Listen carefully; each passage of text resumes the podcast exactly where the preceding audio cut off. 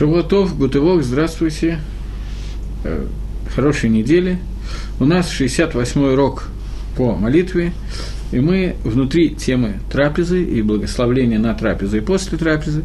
Я хочу немножечко посвятить этот урок не столько внутри трапезы, сколько в той ситуации, когда человек по какой-то причине не ест хлеба, а вместо того, чтобы есть хлеб, хочет э, выпить стаканчик кефира, запить водкой и другие вкусные продукты употребить. В этом случае у него возникает вопрос, с какого брохи начинать. То есть, в качестве введения, поскольку я очень извиняюсь, если я э, говорю вполне понятные вещи, но поскольку я понятия не имею, кто что знает и так далее, то мне придется сказать несколько вещей, которые я почти уверен, что большая часть людей знает. Э, существует ряд брахот, которые установлены хахамим. Любая браха на продукты, которые мы едим, установлена нашими мудрецами. Это не благословление, установленное Торой. Но после того, как в Рабоне установили эту браху, есть общий клаль, есть общее правило, которое говорит, что запрещено получить удовольствие от этого мира без благословления, без брохи. Ассур ли анут миалам азе было браха. Запрещено получать удовольствие без брахи. После того, как мы это знаем, то мы должны на любую вещь, которую мы берем в рот, говорить благословление. И не только в рот, но даже вещи, которые мы нюхаем, тоже нуждаются в брахот. Поэтому я скажу буквально несколько слов о брахот, который мы нюхаем и так далее. Любая браха составлена примерно одним и тем же нусахом. Существует, вернее сказать, существует два нусаха, две формы благословлений. Первое это брахот на мицу, и вторая – это брахот на ганау. Разница между этими благословлениями в том, что брахот, который мы говорим на мицу, мы должны говорить немножко иным нусахом. А именно, нусах – это порядок, э, штамп, я не знаю, как это сказать. Э, Борухата Ашем Алакейна Мэла Галам, благословен это Всевышний Бог, наш Царь Вселенной, Ашер Китшену Бамитсуэса Цивана, который осветил нас своими заповедями и заповедовал нам. Браха, ты нам заповедовал такие-то и такие-то мицвод. Это после этого мы говорим броху, например, леганиях твилин, надевание твилин, аль митсу цицит, на митсу цицит, и любой другой браху на любую митсу, о которой мы говорим, мы говорим этим нусахом.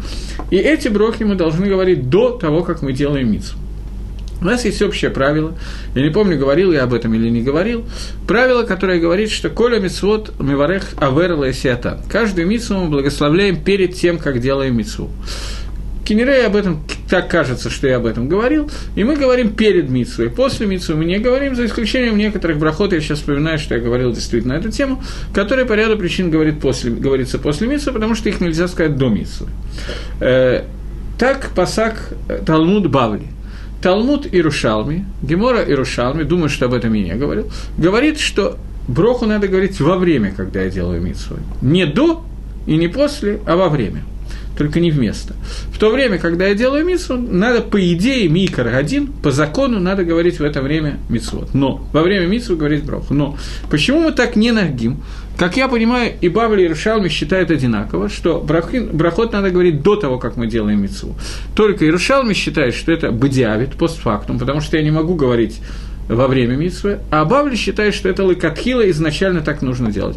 Может быть, сейчас мне пришла в голову такая идея, что, может быть, Бавли просто не обсуждает, что было бы, если бы можно было говорить во время, а приходит сразу после этого, даже скорее всего.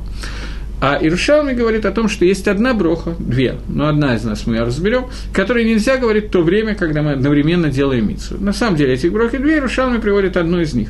А именно, во время трубления в шафар невозможно благословлять на трубление в шафар. Поскольку и то, и другое делается ртом, то невозможно сказать броху трубить шафар, а одновременно говорить ту.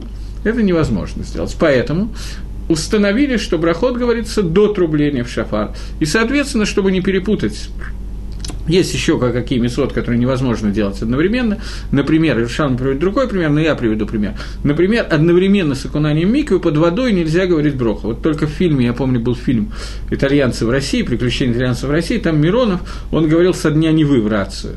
Я так говорю, со дна Невы, так в рацию он говорил. Обычно человек под водой разговаривать не умеет. Поэтому из-за из этого установили из-за этих двух вещей еще есть кое-какие вещи, что не, не, не говорить броху во время, когда мы делаем мицву, и тогда возник вопрос, когда и говорит до мицвы или после, и установили наши חז"ל, в Геморе פסחים דף ז, установили наши мудрецы, что брохи надо говорить до того, как мы делаем мицву. Вот, а не после этого, за исключением нескольких вещей, когда мы не можем сказать до, мы говорим после.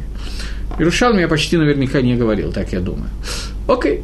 Брохи, которые на гано, на получение удовольствия. Это немножечко другой вид брахот. Бирхас гано, брахот на получение удовольствия.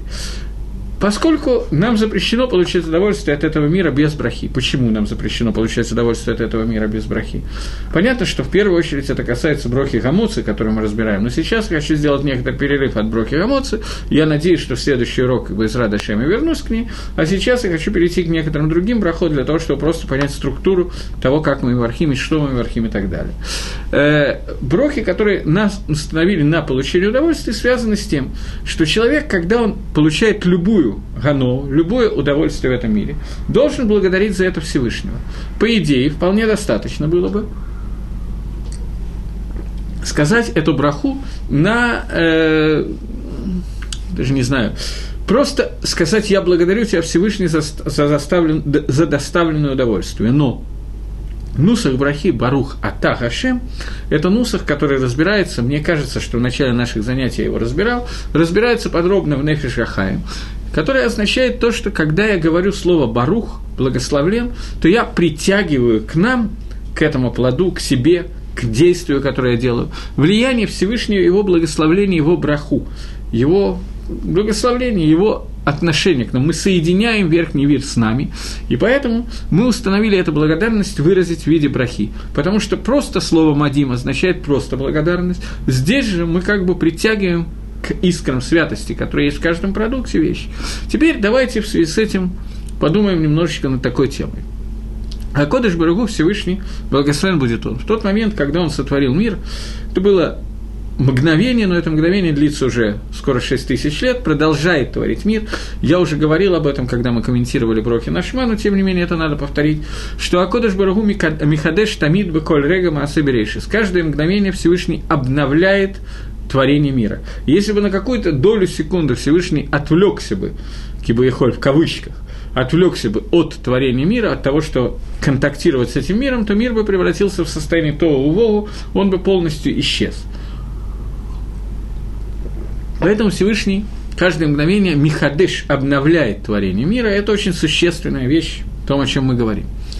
Когда мир был создан, то творение этого мира произошло через понятие, которое все знают, и не все понимают, что это означает, или почти никто не понимает, что это означает. Когда-то, в начале 80-х годов, я помню, что в городе Ленинграде мы сидели в небольшой комнатке, набилась туда масса народа, и обсуждали э, Махлокис, спор Раши и Рамбана я вам по секрету скажу, я думаю, что вы уже сами понимаете, что мы не понимали ни Раши, ни Рамбана в то время.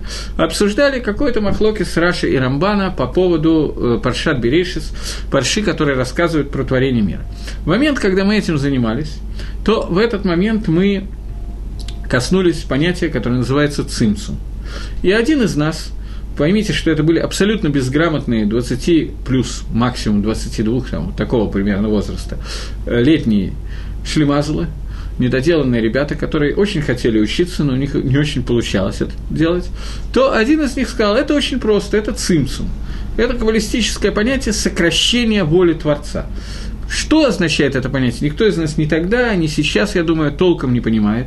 Это одно из самых тяжелых вещей, но суть его сводится к тому, что для того, чтобы сотворить этот мир, сотворить гестер по ним, сокрытие лица Всевышнего, Всевышний скрыл немножечко как бы своего влияния на какое-то пространство и на какое-то время, для того, чтобы в этом времени возник, возникло понятие, которое называется мир. Мир на иврите «га-ойлам», то есть мир Вселенная. Слово «га-ойлам» происходит от слова «ге-элем» – «сокрытие». Мир означает сокрытие лица Творца, сокрытие проявления воли Всевышнего. И когда Кодыш Бару, когда Всевышний благословен будет он, скрыл свое проявление в этом мире, только в этот момент мир мог возникнуть и мир мог существовать. Сокрыв себя в этом мире, Всевышний сделал так, что не себя, конечно, а свой свет, я имею в виду. Всевышний никак не менялся до творения мира и после его творения. Когда свет твори, когда свет Творца, Рашпа, влияние Творца было сокрыто, то в этот момент были разбиты некие искры, которые оказались во всех предметах материального и духовного мира, с которыми мы общаемся, которые мы видим. В тот момент, когда человек получает ганау, получает это удовольствие от этого мира, я еще раз прошу прощения, если я говорю очень понятные вещи, я их касался, но иначе мне трудно объяснить, что такое браха, и я решил, что лучше я повторю, чем я чего-то не доскажу. Когда человек ест, например, яблоко или апельсин, то в этот момент он, получая гано, получая удовольствие от этого продукта, он должен это делать, и мы это обсуждали, это я стопроцентно помню, но я опять повторюсь, он должен это делать с единственной каваной, с единственным намерением, сделать это лошем шамаем, сделать это во имя небес. Человек, который любит апельсин и получает удовольствие от того, что он кушает апельсин, ему довольно трудно на самом деле сделать так, чтобы этот апельсин кушался только во имя Творца для того, чтобы совершить Авадат Гашем, службу Всевышнего. Тем не менее, он должен постараться это сделать. Какая идеальная кавана человека, какое идеальное намерение человека в тот момент, когда он ест апельсин, который ему очень нравится, существует для того, чтобы он в этот момент служил Творцу. Намерение его должно быть то, что я должен получить удовольствие, быть веселым, получить силы от этого мира, для того, чтобы это помогло мне сделать ряд мицвод, ради которых я существую в этом мире. Понятно, что сделать это очень тяжело, и об этом сказал Шлома Амелах, я точно помню, что я это говорил, но я считаю необходимо это повторить несколько раз. Об этом сказал Шлома Амелах, царь Шламо, когда он сказал, что основная мудрость Торы заключается в коротком предложении «Беколь драхейха даеву» – «Во всех путях своих познай его». Таким образом, когда человек получает гано от еды, сейчас мы говорим о еде, в тот момент, когда человек получает удовольствие от еды, он должен лить кавена, должен постараться, чтобы эта еда дала ему силы э, служить Всевышнему и совершать какой-то ряд мецвод. В тот момент, когда он это делает, в этой ситуации получается, что он извлекает те искры святости, которые Всевышний скрыл в том продукте, который он сейчас кушает. Например, если это апельсин, то с самого начала в любом апельсине находится какое-то количество нацисот к душе, искры святости. Мы даже знаем, сколько их находится, но не будем входить в эти детали – можно для красоты сказать 288, это цифра, которая вам ничего не скажет, но не будем обсуждать ее, не скажет. Вот тут есть люди, которые кивают, вот сказывают мне, что действительно не скажет. Я не буду даже входить в этот вопрос, но тем не менее, на 500 к душе искры святости, которые есть, мы можем поднять путем простого действия еды. Не только еды, любого другого действия в материальном мире, если оно направлено для службы Всевышнего, мы это делаем. Поэтому, когда мы говорим благословление Броху, я перехожу к тому, для чего я все это говорю. Когда мы говорим благословление Броху, то часть нацисот, который существует, часть искр, искр, который существует, мы поднимаем ко Всевышнему в тот момент, когда мы соединяем этот продукт с Творцом и тем самым прибавляем себе силы для того, чтобы служить Всевышнему и возможности его служить.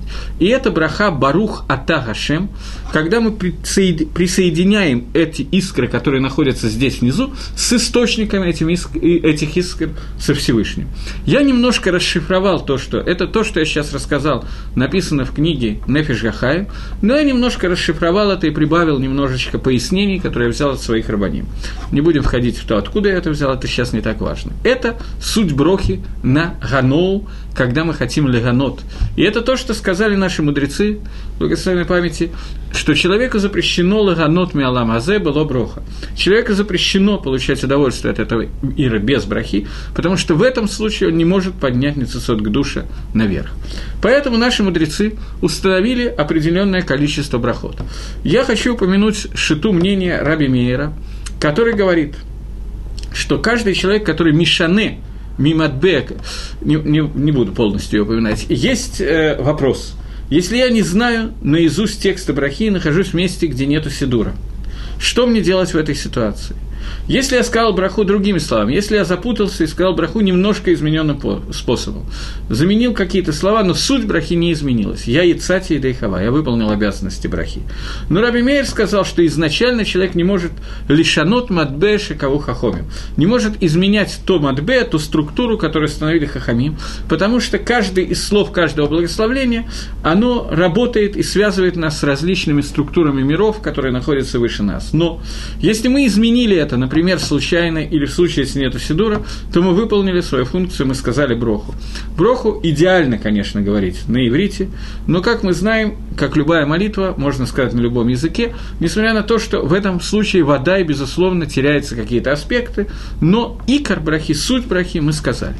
Рабонан, в принципе, могли бы установить одно благословление на любую еду. Сказать, благословен ты Всевышний, что создал всю еду, которая есть в этом мире, и мы бы были яцим, еда и хава, мы бы выполнили свои обязанности, сказав эту броху, независимо от того, что мы едим и как мы едим и так далее. Но Рабонан э, установили нам брахот разных нусхаот и разного содержания для того, чтобы человек, одна из причин этого, чтобы человек мог лучше сосредоточиться на том, что он говорит, на том, о чем он молится, а не просто сказать, что Всевышний ты создал все, этого недостаточно. Мы должны лифарет объяснить каждый и каждый прат.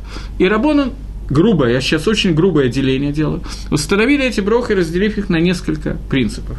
Первая браха на то, что растет на дереве. Рабону установили броху Борохата Ашем Баре Приаис. Второй вид брахот – это то, что растет на земле. Борохата Ашем Баре Приадома. Третий вид брахот – Борохата Ашем Шиаколь не ебет дворо, я не говорю полный нусах брахет, что все создано по воле твоей. Например, брохи на нерастительные вещи, яйца, курицу, мясо, молоко, сыр, воду, коньяк и так далее. Коньяк, извините, коньяк – это махлокис. Есть мнение, что на коньяк говорится при, э, Баре Приагофин, есть мнение, что это шиаколь. Большая часть плоским паским, что шиаколь. Так что, если вы будете пить коньяк из горлышка, то надо знать точно, что благословлять. Я пока пью кофе, не коньяк. Двинемся дальше. Э, есть два, две брахи, которые отделены от всех остальных брахот. И это те брахот, к которым нам надо постепенно перейти. Это браха на хлеб – Амоцелеха Мингарц. Я постараюсь о ней поговорить в следующий раз, сейчас не буду говорить на эту тему. И браха Баре Приагофин, браха благословления на, вина, на вино, которое тоже выделено отдельной брахой. На виноград мы говорим броху Баре Пригаец, э, благословление на обычный пирот, э, плоды, которые растут на дереве. А на вино, поскольку это очень важный напиток, сок входит в понятие вино, мы говорим броху Баре, э, баре Приагофин, она выделена в качестве отдельной брахи, это частный проход. Теперь то, что я хотел сегодня заняться в основном, я сдал какую-то агдаму того, что называется, предисловие того, что называется брахот, и сейчас я хотел немножко разобрать такой момент. Если человек ест во время трапезы, то, в принципе, ему почти всегда достаточно сказать только брохи на хлеб, больше ему ничего не надо говорить. Но здесь есть одно исключение.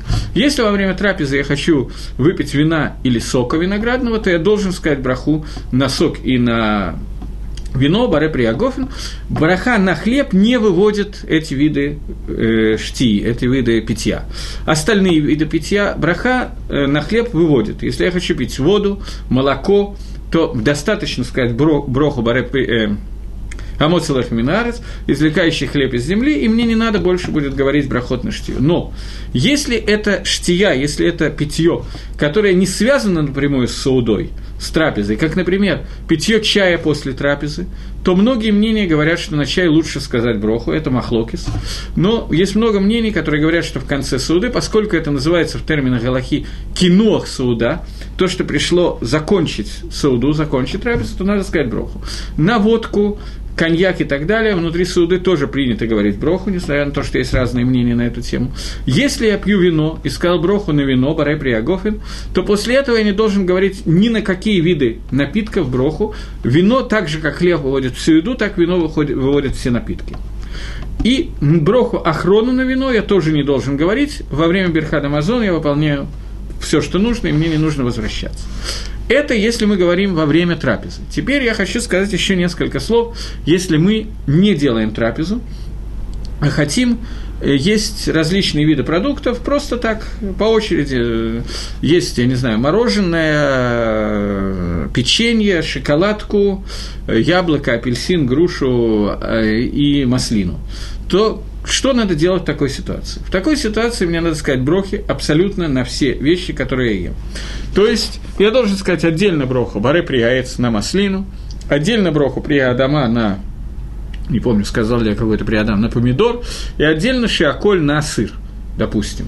Я должен сказать все три брохи, и тут возникает вопрос, в каком порядке их говорить. Я не буду входить в махлоки, сыраби Игуда, Рабонан и так далее, какие-то накудот нам надо разобрать, но так как самое простое делать, и в общем здесь практически трудно сделать ошибку. Но я хочу предупредить, что Диней Брахот, несмотря на то, что люди так принято считать, что правильно начинать изучать Талмуд и Голоход именно с Брахот, я частично с этим согласен, частично нет. Диней брахот очень тяжелый, это одни из самых трудных брахот, особенно та тема, которую начинаю сегодня, поэтому я хочу, чтобы все, кто меня слушает, знали, что я не берусь сейчас осветить все законы брахот, поскольку это очень тяжело, но поскольку в них очень много путаницы, а человек здесь может сказать броху леватола, сказать неправильную броху, и это может быть Авейра де Арайса, может быть Дарабонан, Махлоки с Маганаврама и Хайодом, то поэтому я бы хотел какую-то минимальный ликбез сказать, если кто-то знает, то знает, если кто-то не знает, то послушайте и попытайтесь запомнить, но зная, что я не осветил все, чтобы вы понимали, что вам надо задать вопросы кому-то для того, чтобы точно знать, как и что ли варех. Э, говорит Шельханорух, что если было перед ним несколько видов пирот, то и у них одинаковая браха. То есть, например, лежат маслины, яблоки и клуб... Э, нет, клубника нет, маслины, яблоки и что еще, орехи. И то, и другое, и третье браха одинаковая пригается. И среди них есть те виды, которые относятся к семи видам, которыми прославляется земля Израиля. То в этом случае, говорит первое мнение Шульханоруха, что я должен начать с того, с того из видов, которые относятся к семи видам. Рамбом, втором Сифе Шульханорух приводит Рамбова, Рамбом халек на это, Рамбом с этим спорит и говорит, что я должен идти за тем видом, который называется хавив. Что такое хавив? Тот вид, который я больше люблю – то есть, если передо мной есть несколько видов, часть из них, из семи видов, которыми славится земля Израиль, но я, например, не люблю маслины, которые славится земля Израиля, а больше люблю клубнику, то, несмотря на то, что это клубника даже из паре дома, есть мнение, что я должен начать с хавив, с того, что более любимое, и по этому мнению можно идти. Я еще раз говорю, здесь есть махлоки, спор, но если вы пойдете по этому мнению, то здесь не будет авейра, не будет, вы не, не ошибетесь, скажем так. Хотя можно делать иначе иначе тоже. Таким образом, мнение Рамбамы, и оставим его пока как галахическое мнение, что в случае, если есть один из видов, который я люблю больше, чем другой, я должен начинать проход именно с этого вида. Но нам надо сейчас определить такую вещь, что называется хавив. Что я имею в виду? Передо мной лежат несколько видов. Обычно я предпочитаю, больше всего люблю клубнику. Но вот сейчас по какой-то причине я хочу не клубнику, а соленый огурец, потому что после вчерашнего мне вот именно это сегодня требуется. В такой ситуации возникает вопрос, что для меня хавив? Клубника, которую я люблю каждый день, или огурец, который я люблю сегодня? На эту тему есть махлоки с решением. Спор между первыми комментаторами Талмуда и Галаха установлено по мнению Роша – что хавивом является то, что наиболее любимо не сейчас, а постоянно. То есть мы идем за постоянную. В этом случае я должен начать с клубники. Если я вообще не хочу ее есть, то понятно, что в этой ситуации я должен начать с соленого огурца. Понятно. Я просто хотел несколько вещей сказать. Теперь, когда передо мной есть много вещей, и я все люблю или не люблю одинаково, мне совершенно все равно у Высоцкого была песня «Мне все равно коньяк или Мадера». Вот в этой ситуации, когда мне абсолютно что сейчас есть и пить, то в этой ситуации возникает вопрос, я извиняюсь за шутки, в этой ситуации у меня возникает вопрос, на что мне говорить броху, на коньяк или на Мадеру. Значит, если это два вида шиаколь, то здесь нет принципиальной разницы. Если мне все равно что, я могу сказать и на то, и на другое. Но, но если передо мной лежат продукты, принадлежащие к семи видам, которыми славится Эрицесроль, то здесь мне надо идти, здесь есть более сложная система. Есть посук. Эрец хитава сара, эрец два шримон и так далее. Это она и так далее. в этом посуке дважды сказано слово «эрец». Я должен идти за тем продуктом, который ближе к слову «эрец», которое сказано. Причем, если и то, и другое первое, то я должен идти за первым, которого ближе к первому «эрец», то есть хита. Таким образом, самым первым является производная хлеба. Вторым будет являться э, гефин, виноград, а нет, зайт, маслин, эрит зайт, потому что написано – Зайт – это шемен, шемен зайт, который делается. И так далее нужно будет смотреть. Третьим будет сара, который идет после хитим и так далее. Сейчас я приведу вопрос, после того, как мы немножко выучили. Почему-то сегодня никто мне вопросов не задает, даже как-то обидно. Поэтому я задаю вопрос, раз такое дело. Вопрос такой. Э, если перед человеком лежит уга, которая... Э, уга, как на иврите, пирог, который приготовлен из сара, сарим. Сарим – это то ли ячмень, то ли овес, ячмень. Приготовленный из ячменя, приготовленный мизейносы, приготовленный какая-то, какой-то пирог. И кроме этого передо мной лежит маслины и вино. То с чего начинать? На что надо первое говорить броху? В чем вопрос? Можешь напечатать ответы на вопрос. В чем вопрос? Я пока поясню, в чем, вопрос, в чем заключается вопрос. Вопрос в том, что есть общее правило, что когда встречаются хит, э, мизейносы, угиет, э, печенье, пироги и вино, то вначале говорится на мизейнос. Мизейнос отодвигает вино. С другой стороны, если встречается зайт и сара, маслина и сара, то маслина стоит – около слова «эрец», а «сара» – второе от слова «эрец». Значит, маслина отодвигает «сару». Гефин находится до э, зайта, вино находится до зайта. Таким образом, вино отодвигает зайт, зайт отодвигает сару, а сара отодвигает вино, и круг замкнулся. Этот вопрос, который задает Маген Авраам, и Маген Авраам, это комментарий на Шульханорух, не знает ответа на этот вопрос, он остался бы царих Июн. Я вижу, что больше никто тоже не ответил, так что не только Маген Авраам не знает, как ответить на этот вопрос. Таким образом, что делать в этой ситуации? Маген Авраам остался бы царих Июн, можно начинать с чего угодно, это пад. Это одна из таких загадок галахических, которые существуют, и действительно ответа на этот вопрос нету.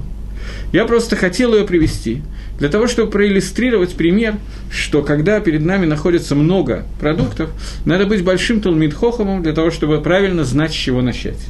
Но у нас есть одна вещь, которая является выход из положения, э, а именно пойти, по мнению Рамбова, в таком случае, идти за тем, что, э, за тем, что мы больше любим. Потому что в этой ситуации оно отодвигает все остальное хавив кодом. Любимое оно прежде всего. Кто-то мне принес, прислал ответ, который я, к сожалению, не очень понял. Вино, если едим все вместе. Я не очень... Вино первым, если мы едим все вместе. Я не очень... А, все вместе. Почему вино? Вино отодвигает э, маслины, но маслины отодвигают саарим, а саарим, ячмень, отодвигает вино. Поэтому здесь ответа на этот вопрос я не знаю как и Маген Авраам, мне проще. Я знаю, что Маген Авраам не знает, и сегодня подсмотрел. Поэтому мне проще дать ответ на этот вопрос. Это пад, это ситуация, на которой ответа нет. В этом случае лыкула алма, по всем мнениям, надо взять то, что мы больше всего любим. А я думаю, что поэтому правильный ответ – вино. Теперь я понял свару, логику. Теперь двинемся дальше. Э, э, сейчас, секундочку.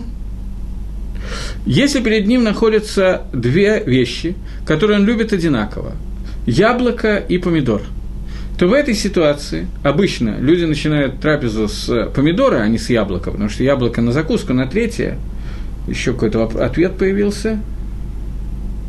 Вот я, я так и понял, что это ответ по Рамбову, вино вкуснее. Я согласен. Вино вкуснее. Я, к сожалению, не могу пить вино. Для меня это большая проблема. Но так то есть могу, когда выхода нет, а накидыш я его пью, но так я его очень не люблю. Поэтому, ну, в принципе, если вино вкуснее, то это правильный ответ на этот вопрос. Совершенно верно. Э, теперь следующий вопрос. Э, вопрос такой, что если передо мной находятся два вида пищи, одно яблоко, другой помидор, то первую броху надо говорить на яблоко. Почему? Потому что яблоко – это более часто, если мне все равно, что есть, потому что яблоко – это более частная браха, поэтому могу сказать «баре прияется», а потом но помидор были приадама. Если же я начал с помидора, то поскольку деревья тоже растут на земле, то, сказав броху на помидор, я выполнил свои обязанности по отношению к яблоку тоже. есть большой вопрос, могу ли я теперь есть яблоко и говорить броху на него. Почему? Потому что, с одной стороны, сказав броху прига Адама, она включает в себя прига я уже не могу увернуться, а с другой стороны, шейла, какая была у меня, вопрос, какая была у меня кавана. Если я изначально хотел есть только помидор, и, и каванти имел в виду, что я яблоко не вывожу, то я могу потом сказать на яблоко. Если нет, то не могу. Окей, двинемся дальше.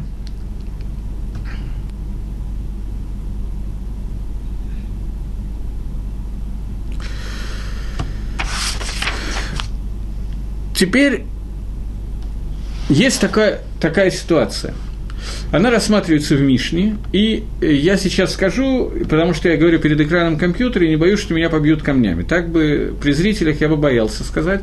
Обычно начинающие люди никак не могут это воспринять. Есть такая ситуация. Человек, я приведу так, как она рассказана в Мишне. Человек выпил стаканчик водки. Ему, понятно, хочется закусить. Перед ним есть селедка. Но селедку он не может есть просто так, потому что она очень соленая, поэтому он хочет ее есть вместе с хлебом. Ему не надо говорить броху на хлеб, ему достаточно сказать шиаколь на селедку и закусить селедкой с хлебом, потому что броху мы всегда говорим на то, что является для нас икором, а не тефелем. Икор – это суть, то, что мы сейчас хотим, а не тефелем – то, что является производной, то, что паровозиком идет за ним, как вагончик за паровозом, вернее. Поскольку хлеб я не хочу сейчас есть, просто я не могу съесть э, селедку без хлеба, она слишком пересолена, то в этой ситуации на хлеб мне не надо говорить браху, мне достаточно сказать шиаколь на селедку. Понятно, что это чисто психологически очень тяжело сделать, есть хлеб без брохи, без насилаты даем, без гамоса, это очень тяжело сделать. Но в этой ситуации такая галаха, которая установлена в Мишне. И не только с хлебом, но и с любыми другими вещами. Мы всегда идем за икором, а не за тефелем. Если мы говорим броху на основную вещь, которая на, к нам относится, то вещь второстепенная, которую мы едим за одну, в этом случае нам не надо на нее говорить броху. Э, мне, Бейнатайм, временно пришел вопрос. Человек, который хочет кушать хумус. Э, я не знаю, все ли знают, что такое хумус сегодня в России, известно это блюдо или нет. Хумус – это такая замазка, которую кладут на хлеб, я не знаю другого подходящего слова, э, на которую надо сказать броху при Адама. Но есть его без хлеба практически невозможно, и никто не, ест. Человек хочет есть хумус, и заодно очень хочет есть хлеб заодно с хумусом. Бепаштус, альпи галоха – человек может сказать броху на хумус, а не на хлеб, и он выполнит свои обязанности. Здесь есть некоторое, за это время еще много вопросов появилось сразу же, здесь есть вот мне сообщают, я не могу сказать, что это вопрос, мне просто сообщают, что хумус продается в, в бронной и хоральной синагоге. Замечательно. О, этот вопрос значительно лучше появился. Э, получается, что хлеб почти всегда надо отодвигать, потому что весь хлеб всегда добавляется к еде сейчас. Я не знаю, так это или не так. Если это так, то вполне возможно, что альпидин нужно так и делать, по закону так и нужно делать. Во время, о котором мы говорим, время Гемора, Мишны, и, судя по всему, Мишны Брура тоже, хотя он жил сравнительно недавно, хлеб являлся икором почти любой трапезы, сутью почти всей, всех трапез. Сегодня я согласен. Я, в принципе, из-за того, что в основном из-за лени, из-за спешки, я ем хлеб, в общем, только в шаббат. В остальные дни у меня не хватает на это времени, я что-то с утра закидываю в рот и убегаю в колы учиться и так далее. В шаббат есть время, и мы едим хлеб, и хлеб является сутью трапезы, и это существенная вещь. Я хотел добавить, если действительно так, как тот, кто меня спрашивает, то это проблема. Получается, что действительно далеко не всегда нам надо говорить броху гамоца. Но Э, поскольку очень трудно понять, можно ли хлеб объявить всегда тефелем, поскольку хлебом наедаешься и так далее. Э, э, сейчас там какой-то еще вопрос, я потом отвечу. Поскольку хлебом всегда он очень насыщает, он создан для насыщения, поэтому хлеб является тефелем очень в редких э, случаях, а именно вот в тех случаях, которые я привел. Например, когда я не могу есть селедку без хлеба, и поэтому ем хлеб. Даже с хумусом, который меня спросили, вопрос очень хороший, я не уверен, что несмотря на то, что микро один, по идее, хлеб является здесь тефелем, потому что я хочу есть именно хумус, но селедку я не могу есть без хлеба, поэтому я вынужден есть хлеб. Хумус я могу технически есть без хлеба. Поэтому в тот момент, когда я прибавляю его хлеба, я бы не решился в этой ситуации э, не говорить броху на хлеб. Я бы все-таки сказал, что хлеб является здесь близко к икарам. Дать ему полный динтефеля мне очень тяжело.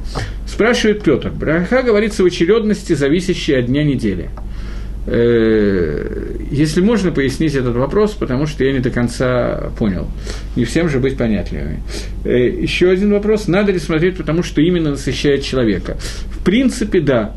Но хлеб, он всегда создан для насыщения, и из-за важности его – в случае, если у него нет четкого Дина Тефеля, то мы должны давать, говорить на него броху. Когда едим сэндвич, потому что хотим курицу, которая внутри, то вроде все равно надо говорить гамоцит, так как это основной продукт. Иов ответил то, что я хотел только что сказать, что несмотря на то, что по идее я хочу курицу, а в хлебе, в сухарях, я не знаю, я ее запекал просто потому, что так вкуснее и удобнее, тем не менее, в случае, если я могу этот продукт технически есть без хлеба, то Рабонан установили, что хлеб не становится тефелем. Более того, Рабонан установили, что не только хлеб не становится, но даже мизанот не становится тефелем. Есть известный вопрос – э, мне нравятся ваши вопросы, но вы меня заводите в те дебри, которые я не планировал говорить. Но есть такой вопрос, я не знаю, знакомы вы с таким блюдом, как шницель, который э, обвален в муке и в каких-то, я не знаю, в чем точно, честно говоря. Э, я знаю, что моя дочка и моя жена делают совершенно по-разному. Но периодически шницели, особенно которые на бармицу, на бритмилы, вот на такие вот саудот покупаются, они э, там шницель не очень толстый, а сверху и снизу довольно толстый слой какой-то мучного изделия, я не знаю, как его назвать. В этой ситуации есть большой вопрос, какую броху говорит на этот шницель. есть много мнений, которые говорят, что на него надо говорить барамина мизонес, потому что здесь мизейнос является, может быть, даже просто икаром. Это хлебная крошка, как мне подсказывают совершенно верно, но у нее нет вида хлеба, поэтому браха на него барамина и мизейнос. Окей. Э, пока я новых вопросов не вижу, тогда я двинусь немножко дальше. Я только хочу лисакем сделать секунд, подвести итоги. В каком случае мы объявляем, что хлеб является тефелем, и на него не говорится браха? Когда я в принципе не хочу ее есть и ем только потому, что иначе мне не съесть этот продукт. В случае же, если я в принципе больше бы хотел есть только хумус или только шницель, но он приготовлен таким образом, и это улучшает его вкус, но я бы мог есть и без него, в этом случае мы не объявляем хлеб тефелем. Но остальные вещи не так – это важность хлеба и мучных изделий, потому что они очень насыщают. К остальным вещам это не относится. Мне сейчас трудно придумать, какие, может быть, еще вещи такие. Ну, например, я не знаю, какой-то салат, который сделан из фруктовый салат, из бананов, ананасов и так далее, и так далее, и туда добавлены какие-то вещи, которые мамаш в небольшом количестве для вкуса и так далее. На эти вещи не надо говорить броху я не знаю, салат оливье, стандартный салат оливье, который состоит из гороха, картошки, морковки и яиц. Икор здесь является приадома, и на него не надо говорить шиаколь не дворо. На нее надо говорить броху баре приадома. Если кто-то сомневается, то иногда, в зависимости от настроения, я так тоже делаю, я говорю отдельно броху на приадома и отдельно на шиаколь, чтобы есть это вместе. Но в этой ситуации это не обязательно, и это надо знать и понимать. Окей. Okay. Э,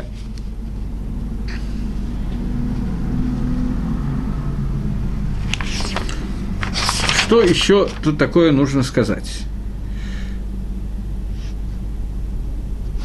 Теперь остановимся на том, как... Э, еще какой-то вопрос появился, ну, секундочку.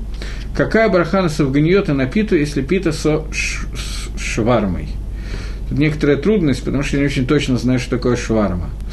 Значит, э, суганиот – это такие булочки, которые очень напоминают э, пышки, которые сделаны в России. А, она сделана очень сложным способом. Это обычный шварма, мне подсказывает, что кусок мяса, понял. Э, сувгания – это такая булочка, которая сделана из того же теста, что хлеб. Я, может быть, потом на этом остановлюсь немножко подробнее, но поскольку вопрос возник, я сейчас отвечу это вещь, которая сделана из абсолютно хлебного теста. И, во всяком случае, для Ашкиназим, по идее, на нее надо было говорить броху гамоца. Но поскольку она не печется, а варится, она варится в невероятном количестве машинного масла, после того, как она там сварена, э, она становится не цуратпад, у нее нет вида хлеба. Поэтому на нее браха, которая на нее говорится, говорится броха мизейнос, но Поскольку есть различные мнения на эту тему, больше, чем две саугани вместе рекомендуется не есть, потому что если съедено больше, чем две саугани, то не исключено, что надо будет говорить Берхад Амазон. Пита. Пита бывает двух видов. Бывает пита, которая сделана на воде, и пита, которая сделана на молоке. Для свардим, э, согласно мнению Шульханораху, нету никакой разницы, и мы можем всегда говорить броху на питу а, пита это... А, я говорю про пиццу. Извините. А это было пита. Пита. Я извиняюсь. Пита – это такая круглая лепешка хлебная. Это чистой воды хлеб, и на него браха гамуцы. Без всяких вопросов. Пита со швармой тоже требуется говорить броху гамоцы, несмотря на то, что мясо здесь икар, поскольку мясо можно есть отдельно, и, и питу едят не только для вкуса, чтобы смягчить вкус швармы, а потому что это более насыщает, и это превращается в трапезу вкусную и такую и так далее. Поэтому пита со швармой гамоцы, просто пита гамоцы, совганиот барамина мизейнес. Я перепутал питу и пиццу, ну, по глупости. Окей. Теперь я хочу вернуться к Нусаху Брахи, к тому, как Хахомим установили браху. На этот раз я хочу не пользоваться Нефиш Гахаем, как обычно в этом случае, а зачитать вам просто кусочек из Шульханорах. Коль браха шенба раскарат шему Малхус, любая браха, в которой не упомянуто имя Всевышнего, и то, что Всевышний царь, это эйна браха, это не является брахой. Вы им дилек шем у Малхус, если человек пропустил имя Всевышнего или упоминание о том, что Всевышний царь, то он должен лахзор или варех, то он должен вернуться и заново сказать брох. Вафилу лодилек элетейва гаолам, и даже если он сказал Борох ата Ашем элекейну мелах, это Всевышний царь мира, который э, царь, но не сказал гаолам, не сказал царь всего мира, только одно слово он пропустил, он тоже должен вернуться и благословлять, потому что иначе это не Малхус, иначе это не проявление Малхуса. Здесь у нас есть важный иньян, на котором надо остановиться. Мы сказали, я сказал, что каждый, кто меняет Мадбеу, Нусах, порядок, который установили Хахамим в брахе, это неверно. Может быть, он бы дявит Яцайда и Хава в некоторых случаях. В некоторых случаях, если он сказал неправильно, то ему не надо лахзор или варех. Мишна Брура, ему не надо вернуться и благословлять. Шульханорух здесь дает нам клаль, что несмотря на то, что это изменение быдявит, ничего страшного, это браха хала, и все в порядке. Тем не менее, есть общее правило, которое обязательно надо соблюдать. Мы должны помнить три вещи. Слово «барух», слово «имя Всевышнего» и то, что Всевышний Царь. Без этих трех вещей это называется «коля мишамем адбе шикаву хахамим» «беброхас эйна браха». Каждый, кто изменил то матбе, который установили хахамим брохас, это не является браха. Любые остальные слова, если он изменил бедиавит, он йоца, постфактум, он, он, он выполнил свои обязанности, ему не нужно лахзор или варех. Э, секундочку.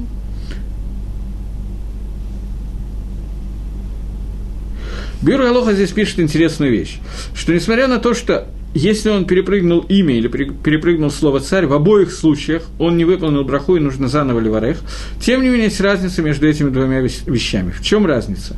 Разница в том, нарушил он или нет заповедь, одну из заповедей Тору «Лотиса эчми шав». Одна из заповедей, которая входит в 10 заповедей, которая говорит, что нельзя произносить имя Всевышнего просто так – я не знаю, на русском языке обычно приводится в суе, но это уже как-то совсем вульгарно звучит, я не знаю, как сказать. Понапрасну. Понапрасну.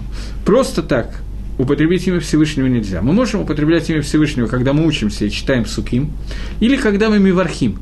В тот момент, когда мы сказали броху неверную, или сказали броху неправильным нусахом, возникает вопрос, сказали ли мы броху леватолу или нет – Тут надо, наверное, все-таки остановиться на такой вещи. Есть два вида брахот, которые сказаны неверно. Броха шейна цриха и браха леватола. У них есть разный статус. Броха шейна цриха – это браха, которую мы сказали, ее не нужно говорить. Например, человек кушал, сказал броху на яблоко, съел яблоко, Потом по причине общего склероза, отягощенного немножечко маразмом, забыл о том, что он говорил броху, взял грушу и снова сказал броху. Это называется браха шейна цриха.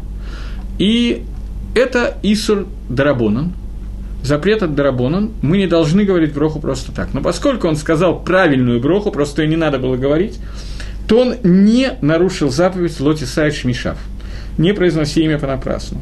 В случае же, если он сказал броху Леватола, Броха Леватола, броха, которая сказана не просто там, где не нужно было говорить, а неправильная броха, неверная, существует своединем, то в этом случае возникает вопрос, нарушил ли он заповедь Дарайса Лоти Сайш Мишав. Я сказал, что брохи Леватола – это Махлокис. По Маген Аврааму, по-моему, по Маген Аврааму, он нарушил заповедь Торы, сказав броху Леватолу. По э, мнению, что такое броха Леватола? Когда я сказал броху Баре Прияец и ничего не кушал – когда я сказал броху баре прияйц, после того, как я уже один раз ее говорил, это браха шейна цриха, это браха, которая не нужна. Когда я сказал и ничего не ем, то это браха леватола. Так по мнению Авраама, это запрет Торы, и, соответственно, по мнению Хайодам, это не запрет Торы, это запрет Трабона, Броха Леватола, поскольку Нусах Брахи я сказал правильный.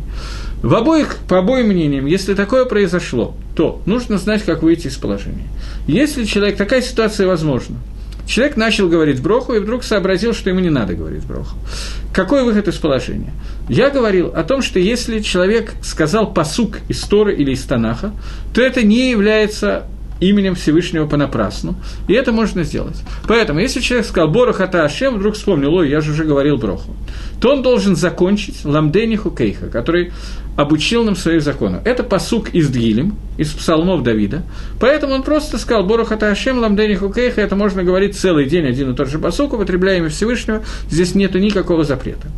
Если же человек сказал Борох это Ашем Лакейну, Мелах и так далее, то он уже не может сказать Ламдени Кухейха, потому что посук он уже не закончит, он уже перешел, он уже как бы сказал лишние слова. Что можно сделать в, таком, в такой ситуации? Закончив броху, можно тут же сказать Борох Шем Квот, Малхотола Лам Лавает, благословено славное царство веков. Это до какой-то степени исправляет то, что я сделал. Вода, что этого делать не нужно, и человек должен следить за тем, что он говорит, но понятно, что все люди и все делают какие-то ошибки. Так вот, если человек сказал броху, но сказал броху без имени Всевышнего, или сказал броху с именем Всевышнего, но появился вопрос, если человек съел, допустим, мезонот, и не помнит, сказал он броху до и после мезонот. И фемет – Пусть вопрос пока горит еще на табло, а я пока закончу и потом вернусь к этому вопросу. Очень, очень правильный вопрос. Э, значит, вначале, если человек сказал броху, но не сказал имя Всевышнего, то пишет Беургалоха.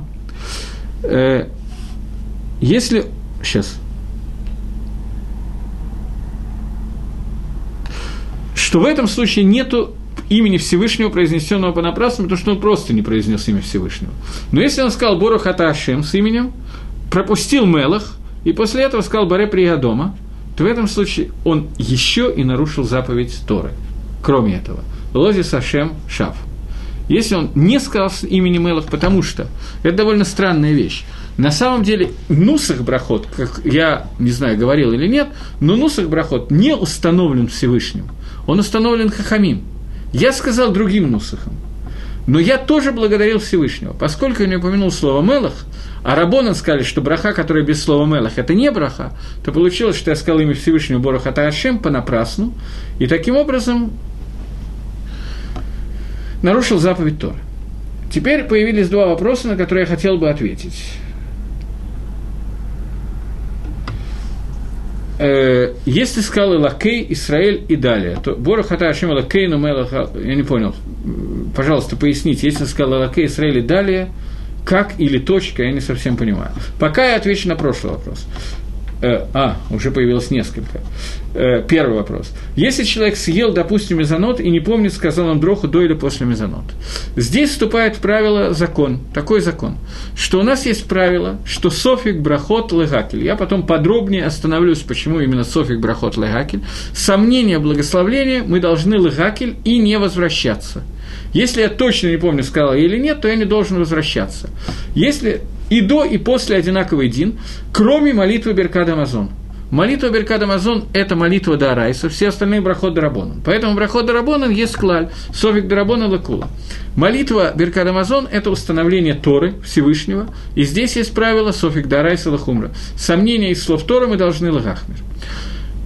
Кроме одной ситуации, которой у меня нет ответа на этот вопрос. Много лет назад, извините за неаппетитность истории, но Маасе Шагая у меня дома, история, которая была у меня дома. Одна из моих дочек, старшая дочка, а у нее была довольно сильная, уже прошла давно, астма. И как-то во время шабатней суды у нее начался приступ, и пока я бегал за каким-то лекарством в ГМАХ, э, в харидимных районах религиозных, есть обычно где-то по соседству кто-то живет, у которого есть много лекарств, и он раздает эти лекарства, а потом ему из аптеки возвращаешь. Пока я бегал за ингалятором для нее, я пришел, у нее от приступа она вырвала. Сколько в тот момент у нее э, ей стало лучше, соответственно, тут же проснулась очень сильный Рад Шамаем, такое бывает, она спросила, а теперь я должна говорить Беркад Амазон или не должна говорить Беркад Амазон? После молитвы. Потому что вроде бы как я ела, но уже сытость прошла, потому что все вышло. Что теперь делать? Я полез в Шульханорух. В чем был вопрос? Она боялась есть еще кусочек хлеба, потому что боялась тяжело дышать, еще что-то. Вот. И я полез в Шульханорух, и в Шульханорух я обнаружил такую вещь. Не в Шульханорух, в комментариях, Шарит. Что Шарит прямо задает этот вопрос, что если человек вырвал после еды и если он остался сыт, он должен говорить Берхад Амазон. Если он не остался сыт, то не должен. Если он сомневается, остался сыт или не остался сыт, то Берхад Амазон у нас есть правило. Софик, Дарай, Салахумра, любое сомнение из Тора мы должны Лагахмире говорить Берхад Амазон. Но все это по отношению к мужчинам. По отношению к женщинам начинается балаган. Почему? Беркад Амазон, в нем есть несколько моментов, которые не относится к женщинам, и Гемора осталась в сомнении, Гемора в Брохас и Тосфос остались в сомнении, относится ли Митцева до Арайса из Торы Беркада Амазон к женщинам. Почему? Потому что в Нусаке Беркада Амазон сказано «Альбрид шехатам табивсерену», что мы благодарим Всевышнего за тот брит, который он э, запечатал на наших телах. Речь идет про Бритмила, которая на телах женщины почему-то не запечатана. В другом месте сказано «Велиарец шинхалта лаватейну» – землю, которую ты дал в нахалу, в наследство нам, нашим отцам. Женщины не получили удел в Эрицесрое. Поскольку есть два момента, которые вроде бы как исключают женщин, поэтому молитва женщины Беркад Амазон, это осталось сомнение, это молитва Тора или нет, из Торы или нет. И Гемора не знала ответа на этот вопрос. Ни Гемора, никто другой после Гемора, естественно, тоже не знает ответа на этот вопрос. Поэтому я так до сих пор и не знаю, какой день, если женщина сомневается, молилась она Беркад Амазон или нет, надо ей благословить второй раз или нет. Мужчина, понятно, что надо, женщина, осталось сафек, но сафек – который заключается в том, что это Сафек Истор или Сафек. Шерет Шува остался бы царь Юн, Шерет Шува не смог дать ответ на этот вопрос. Я спрашивал пару рабоним, никто из них не помнит и не знает, кто-то дает ответ на этот вопрос или нет, я тоже остался бы Сафек. Э, следующий вопрос. Когда мы учим молитву вслух, можно ли говорить имя Творца или только Ашем? Это зависит. Если я учу молитву вслух для, для себя или для кого-то взрослого, который может это разделить, то можно не говорить имя Всевышнего и говорить имя Хашем, и это будет лучше. Но когда мы начинаем учить, например, с детьми, то ребенок не может технически, он потом запутается, он потом так и будет молиться вместо имени Гашема, будет говорить Гашем и так далее. Поэтому, когда мы учим молитву вслух, или когда мы учим ребенка читать и так далее, то можно произносить произносить имя Всевышнего, это не называется понапрасну, потому что это лецаркей лимут для нужд изучения Торы, и нет у тебя больших нужд произносить имя Всевышнего, чем для изучения Торы. Поэтому, если можно этого избежать, то можно избежать. Если нет, безусловно, без всяких проблем, сколько угодно можно произносить имя Всевышнего. Э, там был еще какой-то вопрос, но мне не, не дописали ответа на этот вопрос. Э, двинемся дальше. Сейчас, еще секунду.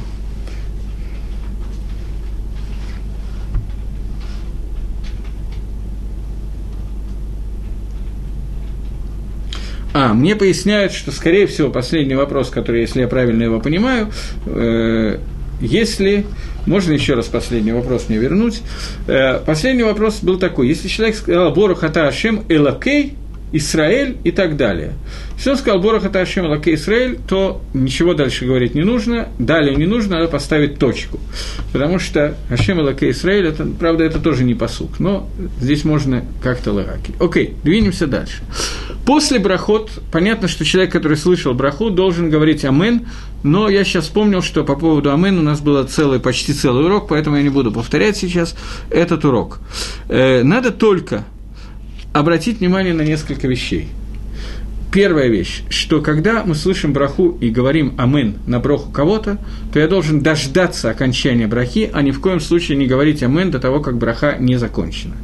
Вторая, я должен сказать сразу после того, как закончилась браха, а не ждать несколько секунд, и после этого говорить «Амен», это будет «Амен» и «Тама», «Амен», который не подвешено никакой брахи, это «Амен» лаватола, этого тоже делать нельзя и неправильно.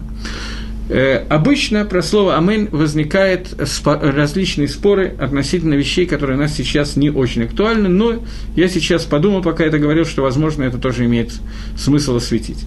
Когда я слышу браху от начала до конца, нет никакой проблемы, я могу сказать «амен». Если я слышу только окончание брахи, то здесь начинается проблема. Если я слышу броху, которая говорит еврей, верующий, с которым я знаком или не знаком, у меня нет сомнений, что он молится Всевышнему Богу Израиля, то у меня нет никакой проблемы, даже если я слышал конец брахи, я могу сказать «Амен», даже если не слышал начало брахи. Если же я слышу броху от человека, который у меня есть сомнения, благословляет он Гашема или он благословляет Авойду Зору – идолопоклонство и так далее, то я не могу сказать «Амен» на его браху. Я подумал, что, наверное, это не актуально в наше время, поэтому хотел пропустить. Но, на секунду задумавшись, я подумал, что это может быть актуально и в наше время тоже, поэтому это галаху, которую надо брать, э, знать. Теперь я хочу остановиться еще на одной вещи, а именно на брахе благословления на запахе. Потом мы вернемся к благословению на хлеб и обсудим его более подробно. Я сейчас хотел просто пробежаться по некоторым брахот для того, чтобы осветить общую картину. Благословление на запахи. Э, мы знаем, и так у нас принято, что мы говорим броху Маре Биней самим во время Гавдалы, во время, когда мы прощаемся с субботой. Почему мы говорим на, в это время Маре Биней самим? Потому что мы говорим, что мы хотим как-то утешить душу, которая остается одна, а божественная душа которая покидает нас, Нишома и Тира, которая покидает нас с окончанием субботы, и поэтому оставшейся в одиночестве душе грустной, мы хотим ее немножечко утешить, поэтому мы даем ей приятные запахи, и поэтому мы говорим браху, поскольку, поскольку в этой ситуации мы хотим каким-то образом сделать так, чтобы эта браха была утешением действительно, то в этой ситуации мы говорим броху барамина и бесамим. Но люди не знают, что когда мы говорим броху барамина и бесамим в Авдолу, то мы ее говорим э, в разных ситуациях по-разному. На самом деле принято всегда говорить одно и то же броху барамина и бесамим. Но таких брахот может быть несколько. Так же, как на еду нам установили броху баре приаэс, баре приадома, шиаколь и так далее, так и на запахи. Зависит от того, что именно я нюхаю. Если я нюхаю траву, то мы говорим броху баре эсвейбе самим, виды трав, которые благоухают. Если это растет на дереве, мы говорим эцейбе самим, э, благословен Всевышний, который создал эцейбе самим, дерево, которое, деревья, которые благоухают. Если это не то, ни другое, то тогда мы говорим инейбе самим.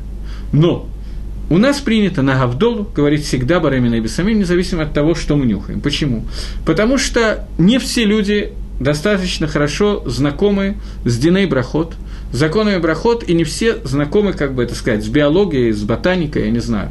Не все знают, откуда берется корица, гвоздика, перец и так далее. Еще один вопрос появился. Интересно. Я отвечу на этот вопрос, если у меня будет время. Но мне просто очень интересно, почему возникает, когда я говорю совершенно другую тему, возникает вопрос.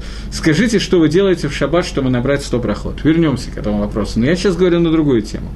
Так вот, э, когда человек говорит броху на, на э, Гавдолу, то поскольку Гавдолу делают абсолютно все, и если предписать, что надо делать очень четко на корицу одну броку, на гвоздику другую, на лук третью, на то четвертую и так далее, то в этой ситуации может возникнуть билбуль. И поэтому Рабонан установили для Авдола общую браху, так же, как в Шиаколь, когда мы говорим. Мы выходим, все, что можно, мы выводим. Также здесь мы выводим все, что можно вывести, и поэтому мы можем сказать эту броху на э, Баремина и Бесамим, но это только за Авдола. Я вижу, что я не успеваю сказать... Э, еще появились сразу три вопроса, но у меня просто физически нет времени ответить ни один из них, поэтому, если можно, мы их оставим, и я может быть, даже не в следующий раз, но мы их оставим записанные, и я отвечу на них как-нибудь после этого. Э, на, шева, на 100 брахот в шаббат и так далее. Если утром, быстро убегая на работу, начал есть сэндвич, в котором хлеб и доел, можно и доел его в машине, сказали Гамоца дома, если, есть ли такая проблема читать Бирхас в машине, какой объем хлеба минимум, можно съесть, чтобы не говорить браху. Э, смотрите, объем хлеба минимум я не могу сказать, это невозможно ответить, э, но э, так сделать можно, Башад в трудный час, но желательно не сидеть за рулем, когда считаешь Берхад Амазон. По ряду причин. Во-первых, невозможно лить КВН, во-вторых, может быть много аварий слишком по дороге на работу. Э, но, в принципе, такое сделать можно. Какой минимальный объем хлеба? Это меньше, чем кизайт, меньше, чем с маслину. Э, но на этом мне надо закончить. Если можно, мы оставим эти вопросы на следующие разы, и если они останутся у меня в памяти, то я в компьютере, то я на них отвечу. Всего доброго, шавуатов, агутывок, до следующих встреч.